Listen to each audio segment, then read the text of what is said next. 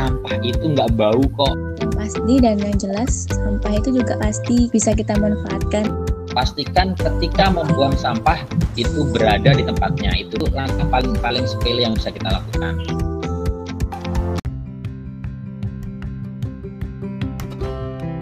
Eh, halo semua, selamat datang di podcast Yang Untuk Banyuwangi. Nah, uh, di podcast kali ini ada yang spesial banget nih di Gesahyot. Uh, aku, Irvani, akan ditemani oleh temen aku nih dari komunitas Plat P. Uh, mungkin Mbak Vita bisa dong memperkenalkan dirinya. Uh, halo semua, selamat malam. Perkenalkan nama aku Rufita Ramdania, biasa panggil Vita uh, aku dari komunitas Plat P ya. Nah, mungkin Mbak Vita bisa nih jelasin sedikit apa sih Plat P itu sebenarnya? Nah, jadi Plat P itu sendiri, nah kita kan pasti banyak dengar tuh komunitas Plat P, Plat P, Plat P, Plat P gitu. Ya, nah jadi Plat P ini bukan komunitas motor ya, teman-teman. Nah, jadi Plat P itu sendiri uh, adalah pembelajar lintas alam pemuda Jawa Timur ya khususnya di area uh, ma maaf di wilayah Kuda gitu. Jadi di situ kita punya banyak temen ya dari wilayah Tapal Kuda gitu. Nah jadi kita itu adalah uh, sama halnya seperti penjelajah alam gitu. Tuh aja sih. Ah kayaknya apa seru banget nih 4P ya kan? Nah ini yang gak kalah seru kita juga ditemenin sama narasumber kita dari Eco Ranger. Nah halo Kak Zaki. Halo. Nah kita manggil apa nih enaknya? Manggil Kak Mas atau apa nih? Atau Bapak atau gimana nih? Bebas bebas. Yang penting jangan bapak soalnya masih mengaku muda. Siap siap. Um, kak Zaki mungkin bisa memperkenalkan dirinya dulu nih karena kan tak kenal maka tak sayang ya halo semuanya perkenalkan nama saya Ahmad Muzaki uh, saya sendiri selaku field specialist atau orang yang fokus di urusan lapangan di program Ekranger Banyuwangi Nah, domisilinya di Banyuwangi juga nih. Kebetulan juga udah lumayan lama kenal sama anak-anak IAP ini. Wah. Terus Kak Segi kesim, uh, kesibukannya apa nih sekarang? Kalau aku sendiri uh, yang paling utama itu sibuk di program Eco Banyuwangi ya. Karena uh, aku yang megang uh, banyak divisi di Eco Jadi uh, di bawahku sendiri ada yang namanya bagian edukasi, bagian eksternal, administrasi sampai uh, sampai anak-anak operasional yang bagian memilah sampah atau mengolah sampah. Ya. Jadi kalau spesialisku sendiri itu di manajemen sumber daya manusia dan uh, pemberdayaan masyarakat. Terus uh, intinya yang handle semua urusan lapangan di program Eco Ranger. Tuh. Wah keren banget nih narasumber kita kali ini.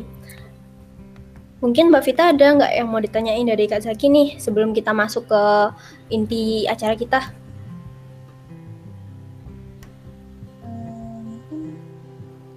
kita nih gimana kita gitu ya kan kita dong perkenalkan diri ya dari hobinya apa gitu ya. oh oke okay, oke okay. nah aku aku perlu jelasin nggak nih apa itu Ranger jangan-jangan banyak yang nggak tahu nih apa itu Ranger oh, perlu itu perlu juga perlu oke okay. dong oke okay. Dah, nanti di, tadi ditanyain hobi juga ya. Kebetulan hobiku memancing. Jadi kalau urusan mancing nih bakal sering lupa waktu. Jadi hampir tiap minggu aku nyewa perahu buat ke tengah laut buat mancing ikan. Gitu. Nah, eh Eco Ranger. Jadi yang perlu teman-teman ketahui bahwa Eco Ranger itu sebenarnya bukan komunitas. Jadi Eco Ranger itu merupakan program. Program dari apa? Program dari Yayasan Green Nation Foundation. Suaraku jelas nggak sih? Jelas kok, jelas. Jelas, jelas, jelas ya. Oke. Okay. Nah, Eco Ranger itu merupakan program dari Yayasan Green Nation Foundation.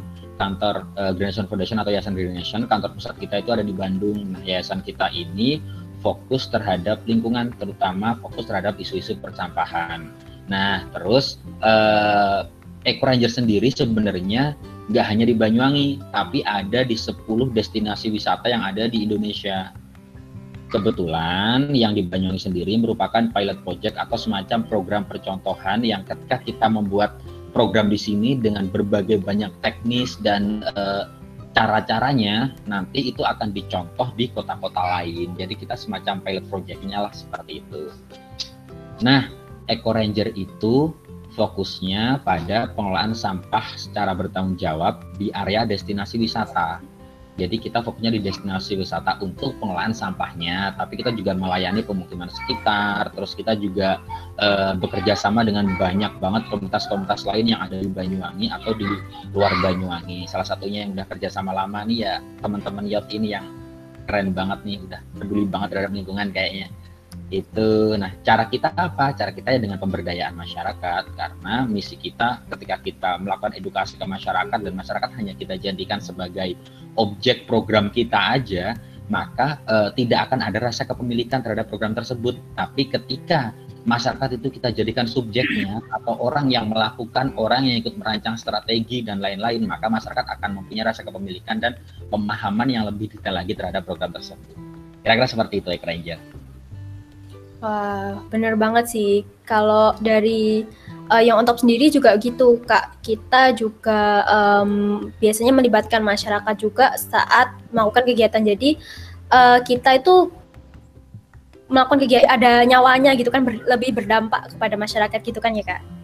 Mm -mm, betul betul banget. Nah, uh, ngomong-ngomong tentang masalah lingkungan nih, sebenarnya kita ngadain podcast ini nih buat untuk tuntutan acara kita menuju acara besar kita, acara utama kita yaitu Mountain Clean Up. Nah, sebenarnya pada tanggal 18 besok kita tuh sebenarnya ada Mountain Clean Up di uh, Gunung Ranti sama Basecamp Gunung Ijen. Tapi karena adanya PPKM ini jadi semuanya harus tertunda. Jadi kita mengadakan podcast ini untuk itu uh, mengisi waktu luang yang ada sebelum kita mengadakan acara kita yaitu Mountain Clean Up. Mountain Clean Up itu acaranya kita uh, akan seperti namanya kita akan kayak bersih-bersih di gunung gitu. Mm-hmm. Nanti uh, hasil dari sampah yang terkumpul itu juga akan dipilah juga akan kita olah sekalian. Mantap, mantap. Keren banget tuh, penting banget soalnya banyak banget orang-orang yang suka wisata tapi ternyata masih sedikit yang peduli terhadap sampahnya. Nggak perlu nyalakan mereka sih, tapi mungkin saja mereka memang nggak tahu apa dampak dari hal yang mereka anggap sepele membuang sampah sembarangan. Dan semoga dengan acara-acara seperti ini terus nanti katanya akan ada mountain clean up itu bisa benar-benar mempunyai dampak yang signifikan terhadap wisatawan atau orang-orang yang datang ke sana. Amin. Nah, kita itu uh, dari Young Top juga berkolaborasi salah satunya sama ini dari uh, komunitasnya Mbak Vita yaitu dari Platpace dan juga Satgas Relawan Gunung Ranti. Hmm, mantap mantap. Plat P ya. Aku, aku tadi mikir plat P apaan nih? Jangan-jangan sepeda motor atau mobil nih. Ternyata nama komunitas ya. yang plat P nih dia itu lebih ke alam ya, lebih ke hmm. dan dan juga basecamp kan kami nih di Bondowoso. Aku hmm. kak, aku mampir ya. Ah, siap, aku sering banget ke Bondowoso nih. Kadang-kadang aku juga sering soalnya sama teman-teman Geopark Ijen, dia kan juga megang di Bondowoso juga kan. Mantap, kawan-kawan harus mampir nih kayaknya di basecampnya plat B. Oke langsung aja uh, untuk Azaki. Azaki, ini kita kan kita nggak asing ya kan dengan yang namanya sampah gitu kan. Apalagi sampah itu hidup dan dan berkembang di sekitar kita di lingkungan kita. Nah, secara spesifik jenis sampah itu ada berapa sih kak? Oke, ngomongin jenis sampah dulu nih ya. Sebenarnya kalau ngomongin jenis sampah tuh banyak banget. Aku coba jelaskan dari umum dulu. Nah, jadi sampah itu secara umum yang jelas dibedakan menjadi dua, yaitu sampah organik dan sampah anorganik. Nah, sampah organik sendiri itu merupakan sampah dari contohnya sampah dari sisa daunan, sisa makanan, sisa sayuran atau sampah yang berasal dari alam dan bisa terurai secara alami dalam waktu yang singkat serta proses penguraiannya itu tidak mengganggu atau merusak alam. Nah, kalau sampah anorganik, sampah anorganik itu merupakan sampah yang tidak bisa terurai secara alami atau perlu campur tangan manusia untuk bisa terurai. Ketika kita biarkan saja, kita biarkan saja dia terurai secara alami, maka membutuhkan waktu ratusan tahun dan proses penguraiannya itu akan sangat mengganggu lingkungan. Makanya nih sampah anorganik perlu kita tangani. Nah, kalau dispesifikkan lagi, sampah anorganik itu dibedakan menjadi berapa sih? Kita tarik ke bawah lagi, jadi sampah anorganik itu dibedakan menjadi tiga lagi. Yang pertama sampah residu. Sampah residu itu adalah sampah yang tidak bisa didaur ulang atau sebenarnya bisa, namun teknologi yang ada di daerah kita atau di negara kita belum support untuk mengolah sampah residu tersebut. Yang kedua itu sampah B3 atau bahan beracun berbahaya. Nah, sampah ini adalah sampah yang perlu perlakuan khusus kayak sekarang masa pandemi ini salah satu salah satu contohnya ya masker. Terus ada juga yang namanya baterai dan lain lain itu adalah sampah-sampah yang perlu penanganan khusus karena itu beracun dan berbahaya. Dan yang ketiga adalah sampah anorganik bernilai ekonomi. Nah, sampah anorganik bernilai ekonomi itu apa? Sampah yang bisa didaur ulang. Kalau kita tarik lebih spesifik lagi, sampah anorganik bernilai ekonomi ini uh, masih bisa dipilah menjadi puluhan jenis. Ada yang 35 jenis, ada yang 40 jenis, bahkan lebih dari dari itu. Pengklasifikasiannya berdasarkan apa? Berdasarkan uh, permintaan dari industri daur ulang yang menerima sampah tersebut. Itu jenis-jenis sampah banyak banget sebenarnya. Ah, iya iya iya. Sip sip. Wah, ternyata sampah itu banyak banget ya. Apa jenisnya baru tahu nih dapat ilmu baru dari Kak Zaki nih. Uh, dari sampah-sampah tadi itu kan ada yang namanya sampah uh, organik ya kak. Sampah organik itu biasanya yang kita bisa olah. Setahu saya sih sampah organik itu biasanya kita olah menjadi pupuk kan. Mm-hmm. Nah, kita itu sebenarnya kalau setahu aku ya um, sampah yang paling banyak dihasilkan dan kita tidak sadari itu dari sampah rumah tangga. Ya, nah, betul. Nah, gimana sih sebenarnya uh, pengelolaan sampah rumah tangga itu, Kak? Oke. Terkait pengelolaan sampah rumah tangga ini atau sampah yang bisa kita olah secara mandiri. Nah, sebenarnya kalau kita mau mengolah sampah rumah tangga, yang paling penting, hal yang paling penting adalah kita pastikan dulu sampah yang ada di rumah kita nih. Di rumah kita harus ada dua tempat sampah minimal, sampah organik dan anorganik. Pastikan dulu terpisah. Untuk apa? Agar ke depannya dalam penanganannya atau tindak lanjutnya akan lebih mudah lagi. Itu yang paling penting. Jadi kalau teman-teman yang di rumah belum ada dua tempat sampah nih, perlu banget dibedain menjadi dua. Terus yang kedua, ketika sampah itu sudah terpilah menjadi dua, maka sampah organik seperti yang disampaikan Mbak Fani tadi bisa di, bisa digunakan sebagai kompos itu benar banget. Terus sampah anorganiknya, nah sampah anorganiknya ketika sudah penuh atau sudah saatnya buat didaur ulang nih, nah pastikan dulu sampah anorganik nanti sebelum dibuang itu dipilah menjadi dua lagi yang bernilai ekonomi dan tidak bernilai ekonomi. Karena apa? E, ketika kita campur begitu saja, maka kemungkinan besar itu tidak akan ada industri daur ulang yang dapat menerimanya ketika sudah dipilah menjadi dua seperti yang sampaikan di awal tadi bernilai ekonomi dan tidak bernilai ekonomi untuk yang bernilai ekonomi bisa banget nih distorkan ke bank sampah uh, atau ditabung di bank sampah kan banyak banget. Itu lumayan lah buat beli jajan cilok hasilnya meskipun nggak seberapa. Nah terus kalau nggak ada industri daur ulang di sekitar situ pasti sering banget di dekat-dekat rumah ada pemulung atau orang-orang yang mengutin sampah dikasihkan aja karena itu meskipun sedikit pasti akan bermanfaat banget buat mereka hal yang tidak penting buat kita bisa jadi itu sebenarnya bisa bermanfaat bagi orang lain. Salah satunya sampah uh, anorganik bernilai ekonomi tadi. Untuk yang tidak bernilai ekonomi, yang jelas pastikan sampah tersebut harus harus berada di tempatnya. Jadi jangan dibuang sembarangan aja, cari TPA terdekat atau TPS atau eh, orang-orang uh, yang bagian angkut sampah nih, pastikan dikelola oleh mereka. Karena apa? Ketika sampah itu uh, dibuang sembarangan, maka yang jelas itu pasti akan merusak lingkungan. Kalau yang kompos mah enak banget. Jadi uh, semacam orang-orang kalau mendapat sampah pasti bilangnya wah pasti bau banget nih. Nah yang perlu teman-teman ketahui sebenarnya uh, sampah itu nggak bau kok.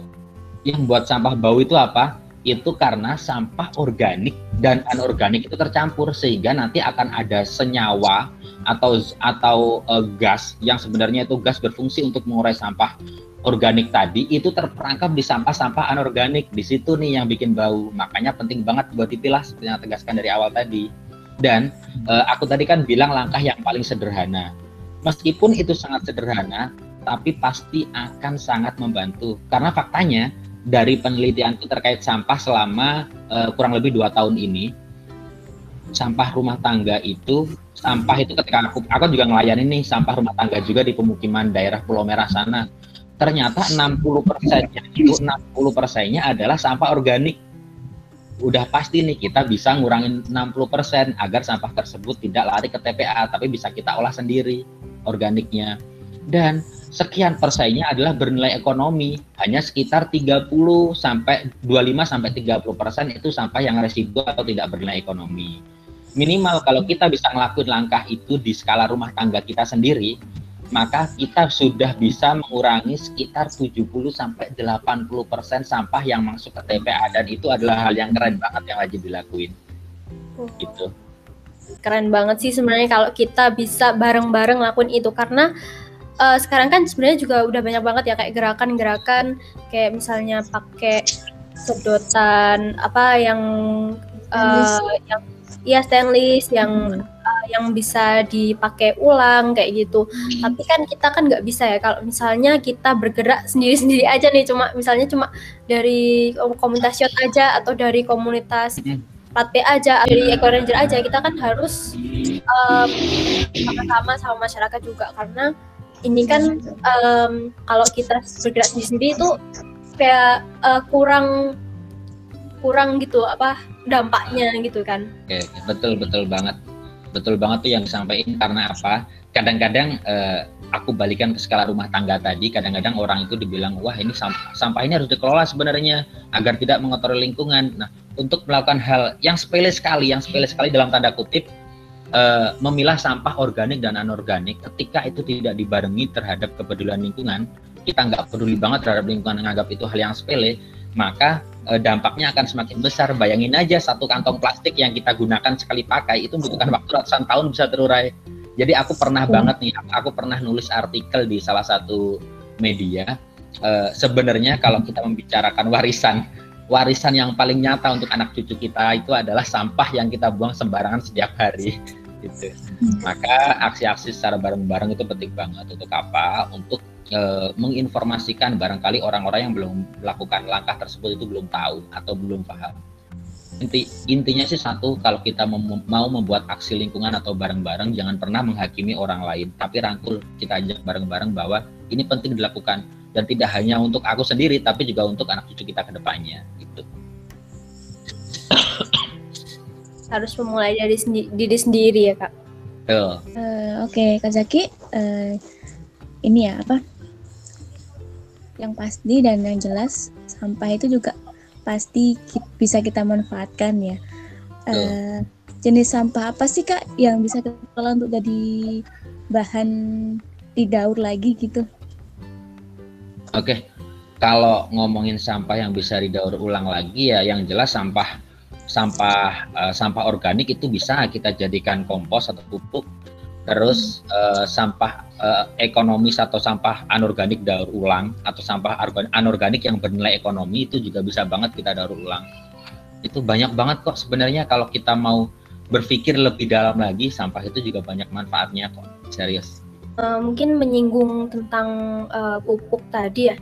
Hmm. itu uh, gimana sih sebenarnya pengolahan yang benar uh, sampah itu untuk menjadi pupuk karena kan juga nggak bisa uh, sembarangan juga ya nanti yang ada malah merusak tanaman atau gimana gitu merusak lingkungan yeah. dan iya. sebagainya. Oke, okay. nah sebenarnya kalau kita membicarakan tentang pengomposan atau pembuatan pupuk, uh, yang jelas itu hanya sampah sampah organik ya atau sampah yang bisa terurai secara alami yang aku bilang di awal tadi. Caranya gimana sih agar sampah tersebut bisa jadi pupuk? Yang jelas yang terpenting itu paling utama uh, pastikan dulu sampah itu tidak tercampur dengan material anorganik murni sampah organik. Ini yang paling penting. Kadang-kadang orang itu sering salah langkah yang ah ini material organik. Material anorganik sedikit aja kayaknya tercampur gak apa-apa. Padahal ini berbahaya banget dan akan sangat mempengaruhi prosesnya. Jadinya nanti juga bau dan lain-lain karena ada senyawa yang terperangkap yang aku sampaikan di awal tadi nah terus caranya seperti apa? Banyak banget cara-cara sederhana yang bisa kita lakukan untuk melakukan pengomposan. Contoh cara paling cara paling sederhana nih ketika sampah organik sudah tidak tercampur oleh apa pun murni sampah organik berupa sisa makanan dedaunan atau sisa sayur-sayuran. Nah ini kita tumpuk saja, kita tumpuk saja dalam waktu tertentu, maka dia akan langsung berubah menjadi menjadi kompos tadi, menjadi kompos.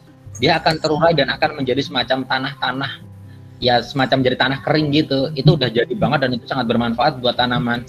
Kalau kita pengen, kalau kita pengen lebih detail lagi, itu kita juga bisa kok kita uh, semacam teman-teman ada yang tahu biopori nggak? Biopori. Nah, biopori iya, itu iya, iya Uh, biopor itu semacam lubang, kita bangun lubang aja ke dalam satu meter, nanti uh, diameternya 8 in itu udah uh, itu udah bermanfaat yang kayaknya lubangnya kecil tapi ketika kita masukkan murni sampah organik ke dalamnya dan itu setiap hari dimasukkan itu bakal lama banget penuhnya karena penguraiannya cepat banget.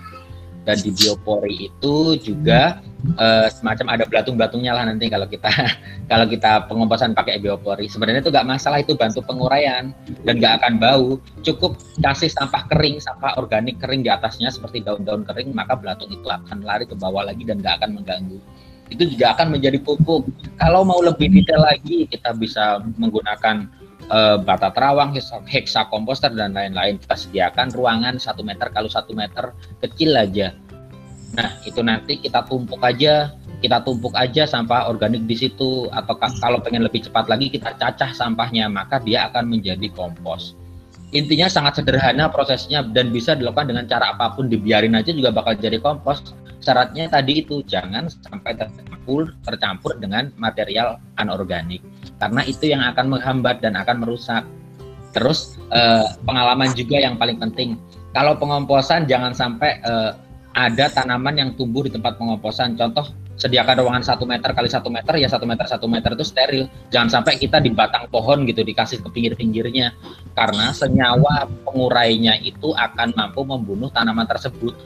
Namun ketika sudah menjadi kompos itu akan menjadi semacam uh, vitamin atau apa buat tanaman tersebut yang akan membuat menjadi semakin subur. Itu. Oh, justru kan kalau kita sedang melakukan pengomposan itu harus benar-benar steril ya. Jadi nggak boleh ada tanaman hidup yang ada di situ karena nanti justru akan uh, uh, mematikan dari tanaman yang hidup tadi ya kak. Ya benar benar banget. Ya intinya kalau tanaman di sampingnya nggak masalah. Yang penting jangan sampai kita ke pengomposannya ada pohon kelapa nih gede banget. Ya udah kita taruh aja di batangnya gitu. Nah itu bakal matiin pohon kelapa itu sendiri. Jadi harus satu meter satu satu meter kali satu meter udah steril banget kecil banget kan itu atau diameter 8 inci itu juga kecil banget. Aku rasa juga mudah banget cari tempat sekecil itu. Oke oke. Uh, kak Zaki? Oke. Okay. kan masing-masing orang itu pasti punya cara sendiri ya kan? Untuk mendaur ulang untuk membuang sampah atau untuk meminimalisir sampah gitu. Nah, hmm. untuk da uh, maksudku uh, dari Kak Zaki sendiri nih, apa sih cara paling efektif untuk mengurangi sampah atau ada tips and trick untuk meng mengurangi sampah Kak? Oke, okay. kalau ngomongin tips and trick ya, langkah paling awal tuh yang jelas uh, pasti udah sering banget teman-teman dengar prinsip 3R, reduce, reuse, recycle jadi hal yang paling utama harus kita lakukan seperti yang disampaikan Mbak Fani di awal tadi, ya kita kurang kita kurangi uh, pemakaian uh, material sekali pakai. Contoh nih, contoh paling kecil. Banyak banget teman-teman yang mengira kantong kresek itu sekali pakai gitu. Padahal kantong kresek itu diciptakan agar bisa digunakan berkali-kali. Dulu diciptakan untuk apa? Ya untuk uh, uh, agar nilainya lebih murah lagi, agar lebih mudah penggunaannya dan bisa awet berkali digunakan berkali-kali. Cuma sering banget kita buang sampah habis kita beli jajan cilok atau apa gitu atau bakso habis kita habis dikasih kita buang gitu aja. Kalau masih di, bisa digunain ya gunain aja gitu. Jangan sampai dibuang karena satu kresek itu membutuhkan waktu ratusan tahun untuk bisa terurai. Jadi kita harus benar-benar mengurangi uh, penggunaan material yang sekali pakai. Dan kita harus paham mana sih sebenarnya yang sekali pakai atau yang nggak sekali pakai. Itu kadang-kadang karena nilai kresek itu terlalu uh, terlalu murah gitu cukup ditukerin sama satu bungkus permen aja udah dapat kresek baru. Kita ngeremin banget tuh kresek. Padahal itu penting banget bahwa kita membuang kresek satu kali ya itu yang akan kita wariskan ke anak cucu kita ke depannya nanti gitu. terus terus uh, biasakan menggunakan eh, produk-produk yang bisa digunakan kembali. Kayak tadi uh, Fanny bilang pakai sedotan bambu atau apa gitu. Itu penting banget. Kita bawa tumbler ke mana-mana. Jadi kita nggak nggak perlu beli nggak perlu beli minum kemasan. Terus ketika kita beli nasi kita bawa wadah sendiri. Itu langkah-langkah paling kecil yang bisa kita lakukan secara pribadi untuk membantu mengurangi sampah itu.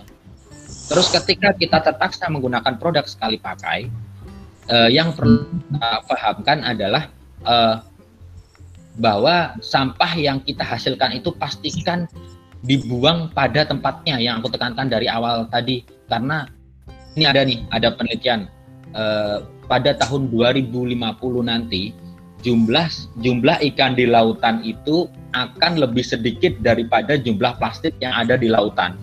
Hmm, ini banget ngeri banget. Uh, ini ini ini data pasti nih.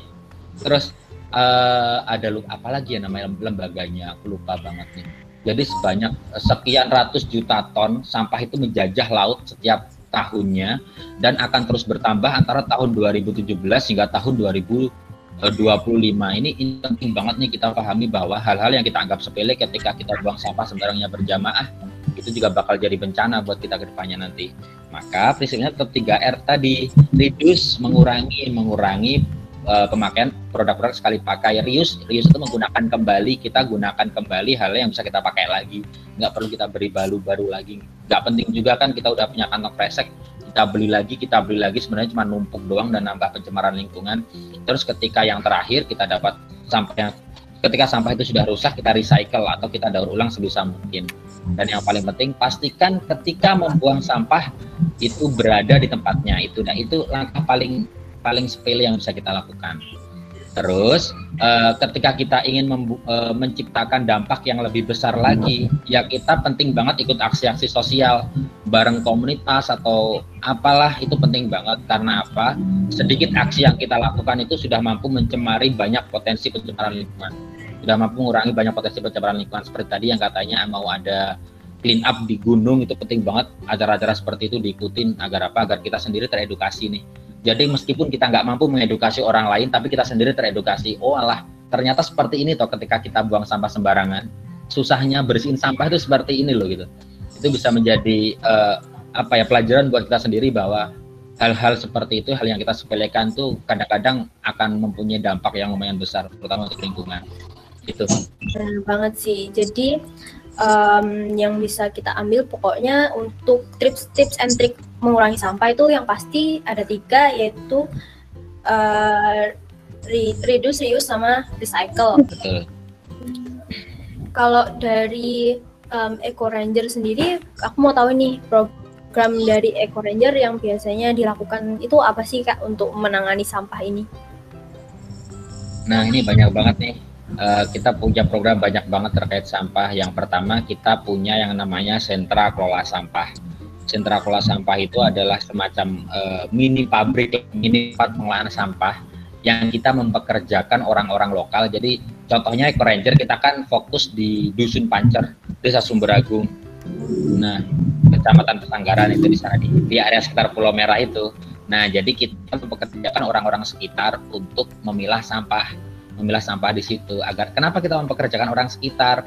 Karena yang tak tekankan di awal lagi aku pengen menjadikan orang-orang sekitar itu sebagai subjeknya bukan hanya objek program. Terus sampahnya dari mana? Sampahnya juga dari masyarakat sendiri. Kita ambil di tempat wisata kita ambil di rumah-rumah warga di pemukiman. E, terus e, nanti hasilnya e, dibuat untuk apa? Ya kita buat untuk menggaji mereka kita buat untuk keberlangsungan pengelolaan sampah itu sendiri. Jadi bahasanya dari masyarakat oleh masyarakat untuk masyarakat gitu skala pengelolaan sampahnya. Terus selain itu kita juga ada acara rutin nih karena sekarang PPKM aja jadi uh, kita udah ngurangin banget acara-acara di luar ruangan. Jadi kita dulu punya yang namanya uh, weekly beach clean up. Jadi kita bakal ngajak uh, para wisatawan dan masyarakat sekitar buat bareng-bareng bersihin pantai. Kita mengerti sampah satu-satu, kita kumpulin, kita timbang dan sampah tersebut akan kita bawa ke sentra kelola sampah Eco Ranger yang aku bilang di awal tadi. Terus selain weekly beach clean up, kita juga ada program yang namanya Educamp. Educamp itu itu kerjasama antara Eco Ranger dengan Geopark, Geopark Ijen. Wow. Nah, kita kerjasama bikin educamp educamp itu semacam kita ajak nih kita seleksi dari ratusan ribuan orang kita seleksi menjadi 20 orang atau 30 orang kita ajak camping bareng-bareng semua fasilitasnya kita fasilitasi mulai dari makan tenda dan lain-lain kita freekan orang-orang itu kita ajak untuk apa kita kasih edukasi, kita kasih edukasi terkait pentingnya menjaga lingkungan, pentingnya menjaga warisan budaya dari geopark itu tadi. Terus kita ajak aksi-aksi sosial seperti mengedukasi masyarakat dan lain-lain. Jadi intinya kita menciptakan semacam uh, apa ya eh, orang-orang yang berpengaruh yang nantinya ketika orang-orang tersebut dari banyak daerah di Indonesia itu pulang dia bisa uh, mempunyai peran yang penting gitu dalam pengelolaan sampah dan bisa mengajarkan ke teman-temannya atau lingkungan sekitarnya bisa mempraktekannya. Terus selain educamp kita juga punya yang namanya Envirosport Envirosport itu programnya Eco Ranger kita biasanya kerjasama dengan kampus-kampus yang ada di Banyuwangi. Contoh kita pernah kerjasama dengan Uniba. Jadi uh, di salah satu mata kuliahnya itu uh, mahasiswa itu akan dibawa ke base campnya Eco Ranger. Di sana kita ajak camping juga, tapi nuansanya lebih ke olahraga. Kita menciptakan eh, cara-cara berolahraga yang ramah lingkungan dan jangan sampai olahraga itu bisa mencemari lingkungan gitu gara-gara budaya-budaya yang kurang tepat gitu. Jadi edukasinya lebih ke olahraga dan lingkungan. Uh, dan kita juga sering sih melakukan seminar-seminar, edukasi dan datang ke kampus-kampus, banyak banget lah intinya. Cuma sayangnya aja sekarang lagi kita kena musibah ini jadi dikurangin banget kegiatan-kegiatan kayak gitu. Oh iya sih, aku sebenarnya kenal beberapa orang juga dari Eco Ranger. Nah itu uh, kemarin itu sempat tahun-tahun lalu itu uh, sekitaran tahun 2020 itu diajakin itu kan kalau misalnya ada Eco Ranger mau ngadain beach clean up di Pulau Merah, kamu mau ikut nggak Fani? Aku sih kalau acara-acara gini sangat-sangat tertarik banget ya soalnya uh, passion aku sendiri itu emang di bidang lingkungan juga terus aku di Young on Top juga kebetulan di dari divisi green yaitu yang uh, yang kita berfokus pada lingkungan Iya bener banget. Aku sebenarnya juga udah lama banget sih kenal sama teman-teman Yok kayak si Marco, terus si Melan itu presidennya Melan ya? Iya benar. Uh, terus si Ana itu aku juga kenal. Kita dulu pernah uh, ada acara bareng-bareng waktu ikut acara weekly beach clean up-nya kita di Eco Ranger ini. Selain itu kita juga tergabung. Jadi yang perlu teman-teman ketahui ini pengumuman juga perlu teman-teman ketahui di semua komunitas di Banyuwangi itu ada organisasi yang namanya Forsi atau Forum Aksi. Forsi itu adalah kumpulan dari banyak banget organisasi lingkungan di seluruh Banyuwangi. Dari luar Banyuwangi pun juga boleh ikut karena kita skalanya pengennya ke skala nasional uh, di, di komunitas ini kita bakal menggagas semacam ide-ide kreatif untuk mengolah sampah secara bertanggung jawab dan kita melakukan acara-acara rutin yang kita lakukan satu bulan sekali di tempat-tempat tertentu entah itu beach clean atau beach clean up atau penanaman pohon dan lain-lain. Jadi kita jangan silaturahmi aja. Kadang-kadang kita udah ngerasa pinter banget tapi ternyata setelah dengar orang lain atau organisasi lain cerita ternyata banyak banget ide-ide yang perlu kita terapkan dari orang-orang tersebut jadi semacam forum-forum sharing dan aksi bareng lah terkait urusan lingkungan pos itu. Dan itu juga dari personal juga boleh ikut teman-teman semuanya. Wah udah nggak uh, udah nggak sadar kita udah lebih dari 30 menit nih bincang sama Kak Zaki soalnya emang seru banget sih kalau ngomongin tentang hal yang uh, passion banget buat kita, hal yang membuat kita tergerak gitu emang seru banget dan nggak sadar ternyata udah lebih dari 30 menit waktu kita. Uh, makasih banget buat Kak Zakin yang udah sharing banyak banget. Nah, sebelum mengakhiri podcast kita kali ini, ada nggak sih closing statement yang bisa Kak Zaki bagi buat teman-teman semua? Oke, okay, uh, eh, teman-teman, uh, meskipun selama ini kita sering kali menganggap sampah itu merupakan hal yang sepele, tapi sebenarnya apabila sampah itu kita biarkan, itu akan mempunyai dampak yang sangat besar terhadap uh, lingkungan. Dan apabila kita terus biarkan, maka sampah itu akan menjadi warisan paling nyata yang akan kita wariskan ke anak cucu kita. Maka aksi-aksi dimulai dari diri sendiri, dimulai dari aksi kecil, itu akan sangat penting dan berpengaruh terhadap keberlangsungan alam atau lingkungan kita. Dan eh, teman-teman uh, jangan lupa, mari kita terus menjaga lingkungan dan mari kita bersama-sama untuk menjaga bumi ini agar tetap menjadi tempat yang layak untuk dihuni. Terima kasih. Terima kasih Kak. Nah, itu dia teman-teman. Sebenarnya selama kita hidup, kita tidak mungkin yang namanya menghilangkan sampah, tetapi kita bisa menguranginya salah satunya dengan melakukan 3R yaitu reuse, reduce, dan recycle. Hal ini kita lakukan demi menjaga keberlangsungan kehidupan di bumi kita tercinta ini. Dan juga buat teman-teman jangan lupa buat terus patuhi protokol kesehatan selama masa pandemi ini. Semoga bumi kita lekas sehat dan kita segera terbebas dari masa pandemi ini. Itu aja dari aku. Terima kasih juga buat Mbak Vita yang udah nemenin podcast Gesahyot kali ini. Sampai jumpa di podcast Gesahyot selanjutnya. Dadah.